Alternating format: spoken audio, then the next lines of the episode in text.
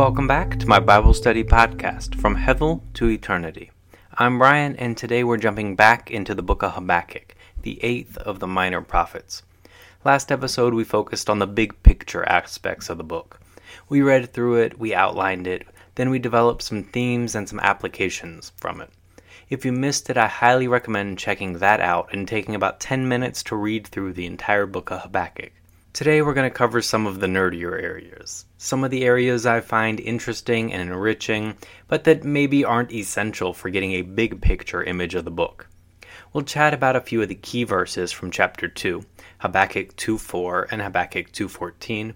We'll try to expand on a few topics related to the conquerors of Jerusalem, the historical distinctions between the Chaldeans and the Babylonians, and then how God can use wicked people and evil empires. Then we'll land the plane talking about chapter 3. What exactly is it? Is it Habakkuk's prayer, his worship song, or all of the above? And we'll end on Habakkuk's confession of trust and faith in God, despite how bleak the short term outlook might have looked for him. In the end, we're reminded that the book of Habakkuk shows us that trust can produce patience that produces perseverance, and that allows us to wait for the Lord and His timing. It's about an authentic communication that leads us to an authentic trust and promotes within us a vibrant worship of God.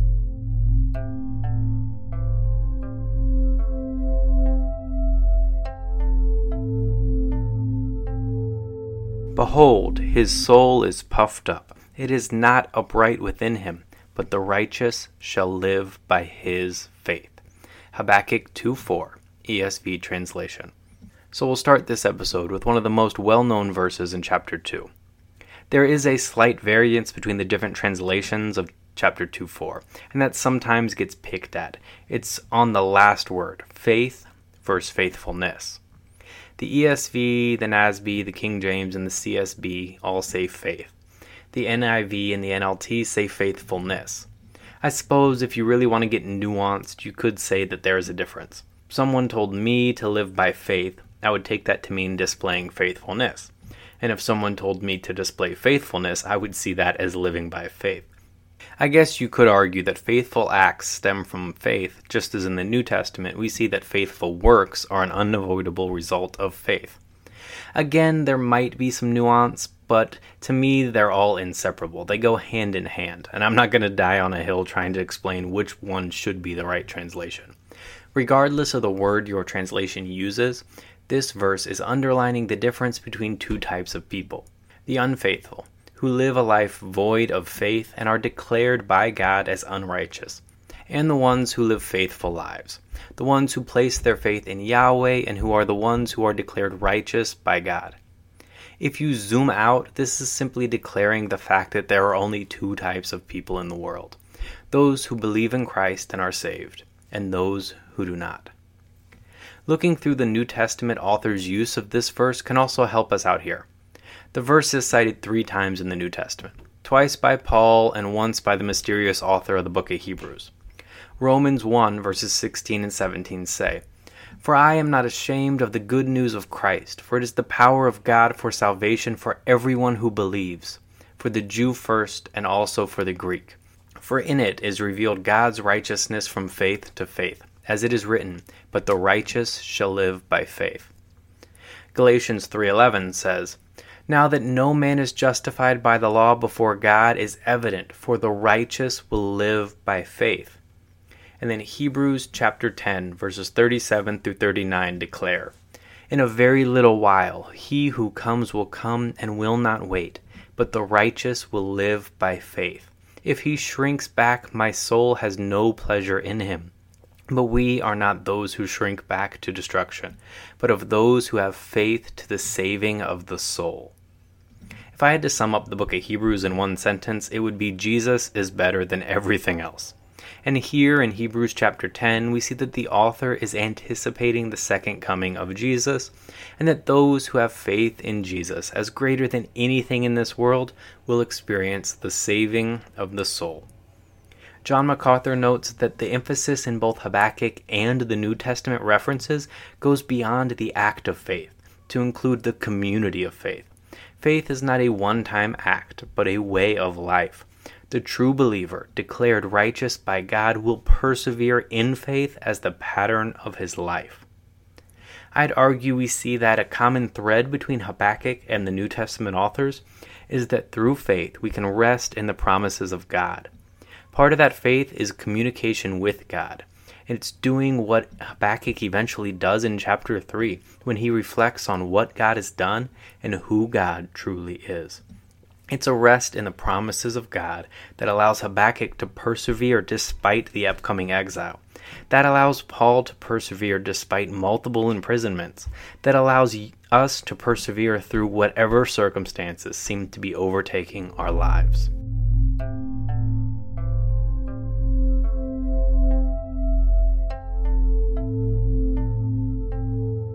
For the earth will be filled with the knowledge of the glory of the Lord as the waters cover the sea. Habakkuk 2:14, ESV translation. So in the book of Habakkuk, we see that the Babylonians are going to continue their conquests. They are coming to town and Jerusalem will not stand. The Israelites will be carried off to a foreign land far from the promised land. But here in Habakkuk 2:14, we see a couple things happening. First, we hear this verse echoed across the Old Testament. This phrase shows up in Numbers 14, in Psalm 72, in Isaiah chapters 6 and 11, and here in Habakkuk 2. This is a reminder that all of the earth will be filled with the knowledge of the glory of the Lord, and it was clearly something that was needed throughout the history of the Israelites. Second, we see a contrast between the Babylonians, who desire glory for themselves over all the earth, but will fall short, and then God, who will fill the earth with the knowledge of the glory of the Lord. This is yet another reminder that our God wins, and all of which lead to a major application point. The suffering of God's people must precede God judging the wicked and saving the faithful. Even when it looks like the wicked are winning, God will not let them stand unjudged. God's people may experience hardship, but that isn't the end of the story.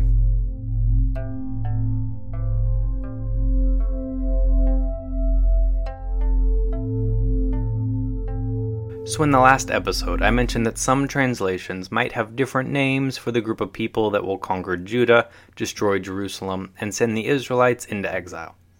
The ESV, NASB, King James, and CSB all say Chaldeans. The NIV and NLT say Babylonians. I noted that while the Chaldeans might be a more literal translation, they were really just a people group that became dominant within the Babylonian Empire. So while they aren't perfectly synonymous, they are both referencing the same nation. I figured I'd expand on that some here in this episode today, because, well, this is the Nerd Out session. So, generically, the term Chaldeans is from a reference to the people of Chaldea, Chaldea was a land in southern Babylon, and it mostly spoke about the land that's along the Persian Gulf between the Arabian Desert and the Euphrates Delta. According to Britannica, it was first mentioned by the Assyrian king Ashurnasirpal II. In around 850 BC, the Assyrian king Shalmaneser III conquered Chaldea, and it became part of the Assyrian Empire. In the early 600s BC, Assyrian power and control began to wane and so around 630 BC, Nabopolassar became king of Chaldea. And then in around 626 BC, he was able to overthrow the Assyrians and he became king of what ended up being Babylon. He was a native Chaldean, so the local people backed his rule. He also oversaw a number of infrastructure updates to Babylon, including updating the canals and their aqueduct systems. He also was an active participant in all of the wars against Assyria. Eventually, the Babylonian Empire helped conquer the Assyrian Empire. Nabopolassar's son, King Nebuchadnezzar II, also saw military successes in Egypt at places like Carchemish, and he eventually conquered the Israelites as well. Under his rule, the Babylonian Empire stretched all the way to Egypt. Because the prominent line of Babylonian rulers were all Chaldean and were from Chaldean descent, the term Babylonians and Chaldeans became fairly interchangeable in ancient texts, all of which were really referencing the Babylonian Empire. After Nebuchadnezzar II, there was a series of pretty chaotic leadership, highlighted by mediocre kings, assassinations, murders, uprisings, and general turmoil. In pretty short order, actually, the empire started to collapse, and the mighty city of Babylon ended up falling to the Persians without even a fight. I don't know how much of that is pertinent to reading the book of Habakkuk, but it was interesting to me, and hey, this is the Nerd Out episode.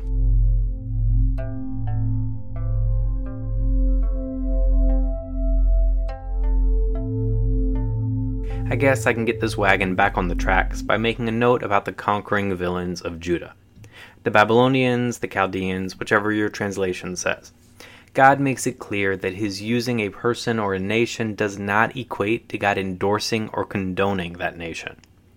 We can look to Pharaoh for some guidance on this, right? Like in the book of Exodus, God uses Egypt to enslave the Israelites. Then he uses Pharaoh to show everyone who the one true God was. And spoiler alert, it's not Pharaoh or any of the little g Egyptian gods. The ten plagues were direct attacks on a number of the gods worshipped by the Egyptians. God then redeems his people from the Egyptians in the Exodus. I'll probably be doing a podcast on that soon, but for now, just know that the Exodus involved God appointing a wicked nation over God's people. Then, for God to redeem his people out of their hands, eventually bringing them out of the wilderness and into the Promised Land. The Exodus was the most important and most remembered event in Israelite history. Now, here in Habakkuk, we see that the Israelites were once again going to be removed from the Promised Land, ruled over by a powerful and wicked foreign empire, and that they would one day yet again be brought back into the Promised Land and receive redemption. It is no coincidence that in Habakkuk chapter 3, Habakkuk reflects on the Exodus event as a way to recall the promises that God had fulfilled. The Exodus is where Habakkuk can find his faith renewed, that God has come through before and will come through again. Just because God might place his people in a seemingly disastrous situation does not mean that God has forgotten or forsaken his people. God is a faithful promise keeper, and to those who persevere, who place their faith in Christ, who live by faith, God promises that they will receive the gift of eternal life.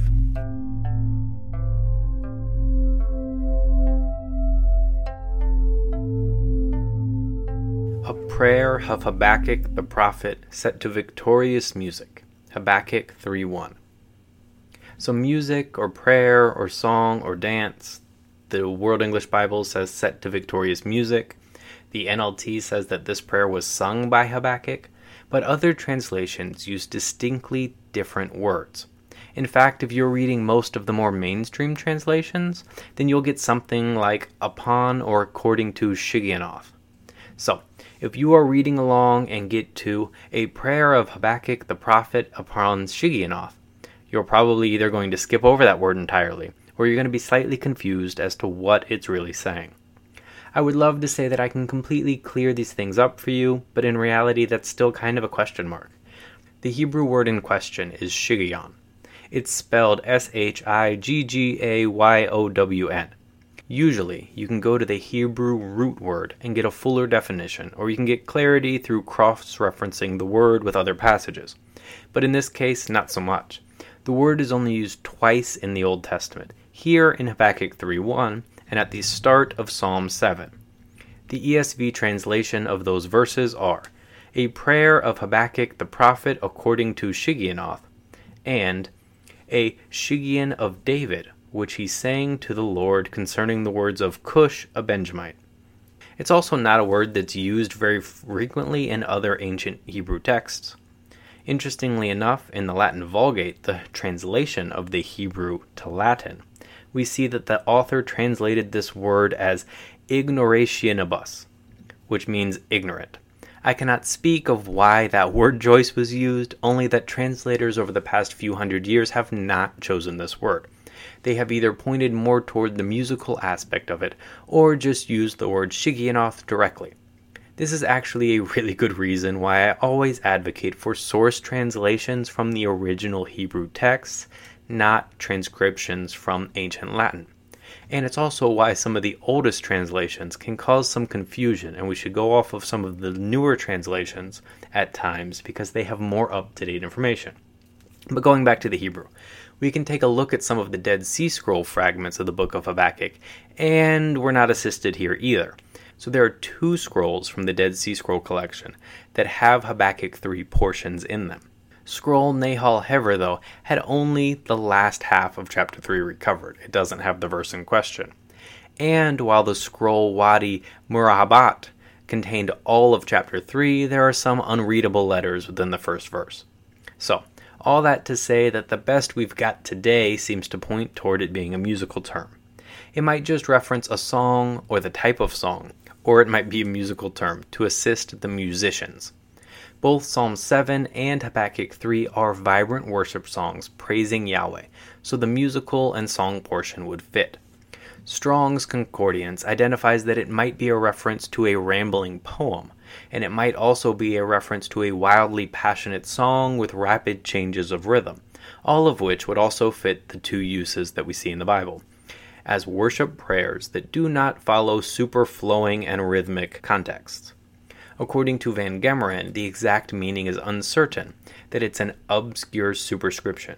But again, the general agreement is that it is probably related to a Hebrew root word that could indicate a type of psalm with a sporadic rhythm or a frenzied cadence.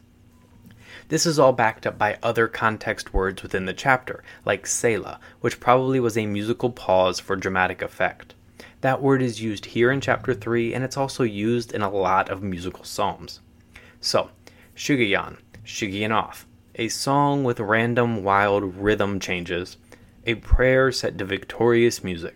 However, you want to look at this word, it is a word that, from a Bible study perspective, seemed to underline Habakkuk's prayerful vocals were sung by the prophet himself.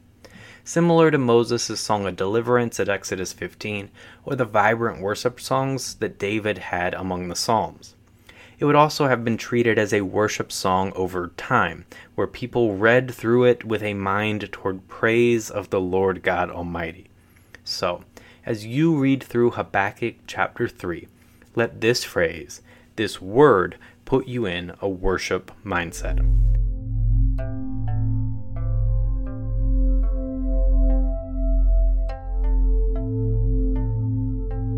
Because it is used in the New Testament and because it reinforces the statements to Abraham in Genesis and the statements of Paul, Habakkuk 2:4 is often the most well-known verse in the book, the verse that ends, "The righteous will live by his faith."